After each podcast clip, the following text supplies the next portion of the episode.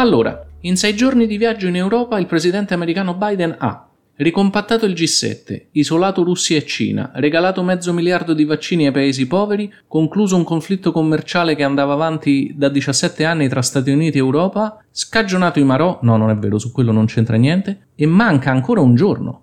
Pare che tornerà a casa camminando sulle acque.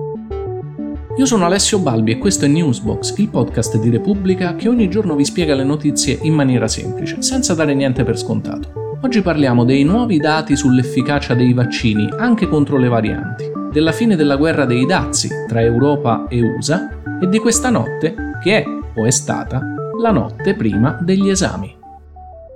Allora, ieri vi ho parlato del prolungamento di un mese del lockdown in Gran Bretagna, anzi diciamo della coda del lockdown in Gran Bretagna, delle ultime restrizioni che dovevano finire il 21 giugno ma che dureranno ancora quattro settimane a causa di un nuovo picco di contagi legato alla variante Delta, la variante che una volta chiamavamo indiana.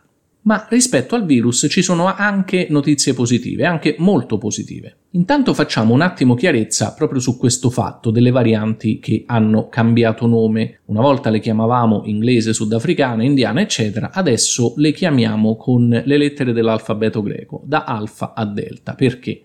Perché si è pensato che questa caratterizzazione nazionale, diciamo così, delle varianti potesse in qualche modo risultare offensiva per le nazioni nominate. Vi ricordo che l'anno scorso il presidente degli Stati Uniti Trump aveva preso questa abitudine che lui considerava comica, ma che era effettivamente abbastanza sgradevole, di chiamare il coronavirus il China virus, il virus cinese, volendo in qualche modo suggerire una cosa sulla quale adesso si sta indagando spiegando anche, ma che Trump diceva così senza nessuna prova, cioè che il virus fosse stato creato in laboratorio e poi diffuso dalla Cina. Forse vi ricorderete che Trump diceva anche un'altra cosa un po' strana, diceva coronavirus mi sembra un nome che mi ricorda l'Italia, non so perché esattamente alle orecchie di un americano coronavirus dovrebbe suonare come un riferimento all'Italia, comunque lui diceva non lo chiamerò per questo coronavirus, lo chiamerò China virus. Quindi adesso le varianti sono state rinominate la variante che a lungo tempo abbiamo chiamato inglese adesso si chiama variante alfa, la variante sudafricana è diventata la variante beta, la variante brasiliana è diventata la variante gamma e la variante indiana adesso si chiama variante delta. Quello che mette in comune tutte queste varianti è che tutte quante mostrano effettivamente un grado di contagiosità più elevato rispetto al coronavirus, diciamo così, normale. Ma nessuna di queste varianti, e questo è già un primo dato importante, mostra una maggiore letalità. Qualcuna però sembra mettere particolarmente in difficoltà i vaccini. A questo proposito è appena uscito un nuovo studio inglese Prima di dirvi i risultati di questo studio faccio una piccola premessa. AstraZeneca, il cosiddetto vaccino di Oxford, che è appunto un vaccino in gran parte sviluppato in Gran Bretagna, sta attraversando, è inutile negarlo, gravissime difficoltà, diciamo così, di immagine a livello comunicativo rispetto agli altri vaccini, in particolare al vaccino Pfizer non solo per la vicenda ormai nota anche qui in Italia purtroppo delle rarissime trombosi probabilmente legate alla somministrazione del vaccino, ma anche proprio rispetto al fatto che i vaccini a RNA messaggero, come quello di Pfizer, sembrano essere molto più efficaci sulle varianti rispetto ai vaccini a vettore virale, come appunto AstraZeneca e come anche Johnson Johnson. Ora però questo nuovo studio inglese che AstraZeneca ha subito divulgato dimostra che in realtà le due dosi di vaccino AstraZeneca si dimostrano efficaci al 92% contro il ricovero anche per quanto riguarda le varianti e che tra chi ha avuto il vaccino AstraZeneca si sono registrati zero decessi anche quando è stato contagiato da una delle varianti, in particolare dalla variante Delta. Al di là, diciamo, del tentativo di AstraZeneca di utilizzare questi dati per migliorare un po' la sua immagine che, come abbiamo visto in queste settimane, è abbastanza offuscata, prima per le mancate consegne verso l'Unione Europea, poi per le trombosi e adesso per il picco di contagi in Gran Bretagna nonostante la vaccinazione, questi dati dimostrano l'importanza di vaccinarsi, non solo di vaccinarsi, ma di vaccinare tutti i paesi del mondo, perché sono proprio i posti in cui il vaccino non è ancora diffuso che possono diventare serbatoi incubatori di varianti che poi si diffondono in tutti gli altri paesi.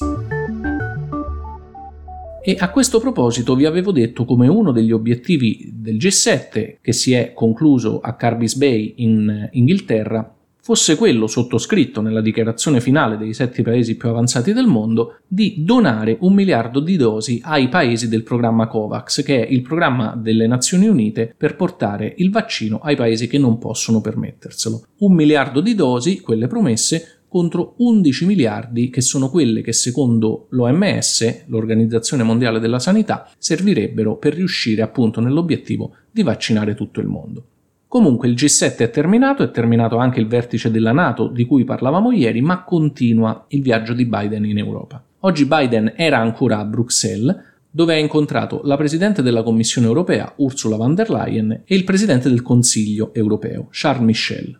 Tutto il viaggio di Biden in Europa è contrassegnato dalla grandissima discontinuità rispetto all'era del suo predecessore, Donald Trump. Basti soltanto pensare che appunto il primo viaggio all'estero di Joe Biden avviene, sta avvenendo in Europa il primo viaggio all'estero di Donald Trump era stato in Arabia Saudita. Un altro tassello di questa evidente discontinuità tra Biden e Trump è che l'incontro con i vertici dell'Unione Europea ha sancito la fine di un conflitto commerciale tra gli Stati Uniti e l'Europa che durava, pensate, da ben 17 anni, la cosiddetta guerra dei dazi. La guerra dei dazi è appunto un conflitto commerciale legato alla crisi tra Boeing e Airbus, che come sapete sono due grandi produttori di aerei uno americano appunto la Boeing e l'altro che è un consorzio europeo, l'Airbus. In breve, nel corso degli anni, Stati Uniti e Unione Europea si sono accusati a vicenda di aiutare queste due aziende rispettivamente con aiuti di Stato, quindi di fatto falsando la libera concorrenza, tentando di favorire il proprio colosso nazionale. E sia gli Stati Uniti che l'Unione Europea si sono rivolti all'Organizzazione Mondiale del Commercio, il WTO. L'Organizzazione Mondiale del Commercio ha dato in parte ragione agli Stati Uniti, in parte ragione all'Unione Europea, riconoscendo che in effetti ci sono stati aiuti di Stato scorretti verso queste due aziende, sia da parte degli Stati Uniti che da parte dell'Unione Europea, Stati Uniti e Unione Europea hanno reagito a queste decisioni del WTO imponendo dazi sulle merci. In pratica hanno messo in piedi delle ritorsioni commerciali che erano volte a scoraggiare negli Stati Uniti l'uso di merci che arrivavano dall'Europa e in Europa l'uso di merci che arrivavano dagli Stati Uniti. Questa pratica è stata particolarmente usata appunto da Donald Trump. Gli Stati Uniti hanno imposto tariffe per 7 miliardi e mezzo di dollari sui beni che arrivavano dall'Unione Europea. Anche l'Unione Europea comunque ha imposto dazi per 4 miliardi di dollari sui beni che arrivavano dagli Stati Uniti. Una cosa che ci riguarda molto da vicino, per esempio, per quanto riguarda l'Italia, uno dei settori più colpiti, per un valore che viene stimato intorno al mezzo miliardo di euro, è il settore dei formaggi, in particolare del parmigiano. Questi dazi reciproci tra Stati Uniti e Europa erano già stati sospesi a marzo per via del Covid. Adesso, col viaggio di Biden a Bruxelles, l'incontro con i vertici dell'Unione Europea, il blocco è stato prorogato per 5 anni, ma insomma adesso praticamente diventa definitivo. Quindi fine della guerra commerciale che durava da 17 anni tra Stati Uniti e Unione Europea, qual è l'obiettivo di Biden? Ovviamente l'obiettivo di Biden è unire le forze con l'Unione Europea per contrastare la Cina e la Russia, per contrastarle sia sul piano commerciale e anche su quello della sicurezza. Va bene, e adesso torniamo in Italia in conclusione perché domani, se mi state ascoltando di sera o oggi, se mi state ascoltando di mattina, iniziano gli esami di maturità. L'anno scorso, lo ricorderete, si disse che la versione, diciamo così, eh, rivoluzionata dell'esame di maturità, quella che prevedeva soltanto la prova orale, sarebbe stata un evento unico. Purtroppo la seconda ondata del Covid ha fatto sì che anche quest'anno la maturità si tenga nella stessa maniera. Quindi anche quest'anno c'è una prova orale su un elaborato scritto che gli studenti hanno potuto produrre nell'ultimo mese di scuola.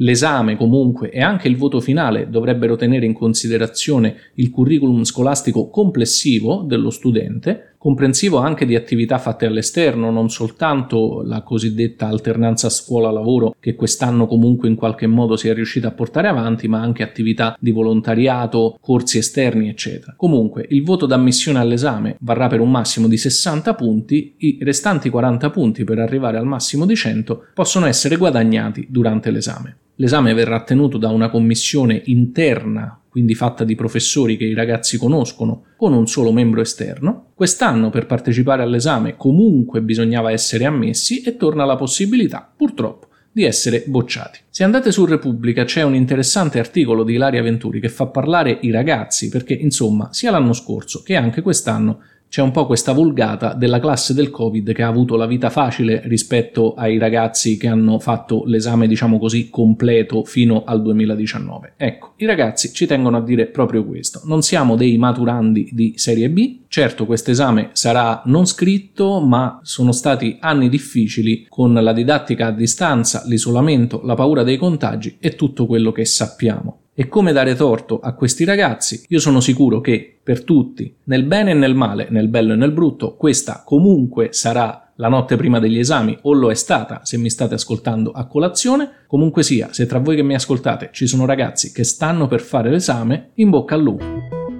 Sono le 19.20 di martedì 15 giugno 2021. Prima di andare ricordate di premere il pulsante Segui, così troverete sempre la puntata più recente del podcast nella vostra app. Newsbox esce tutte le sere, dal lunedì al venerdì, è pronto a cena ma è ottimo anche a colazione. Se avete Alexa potete aggiungere la skill al vostro sommario quotidiano. Per essere avvisati appena esce un nuovo episodio iscrivetevi al canale Telegram t.me slash newsbox e se avete domande cercatemi su Instagram. Sono Alessio Balbi. Ciao e a domani!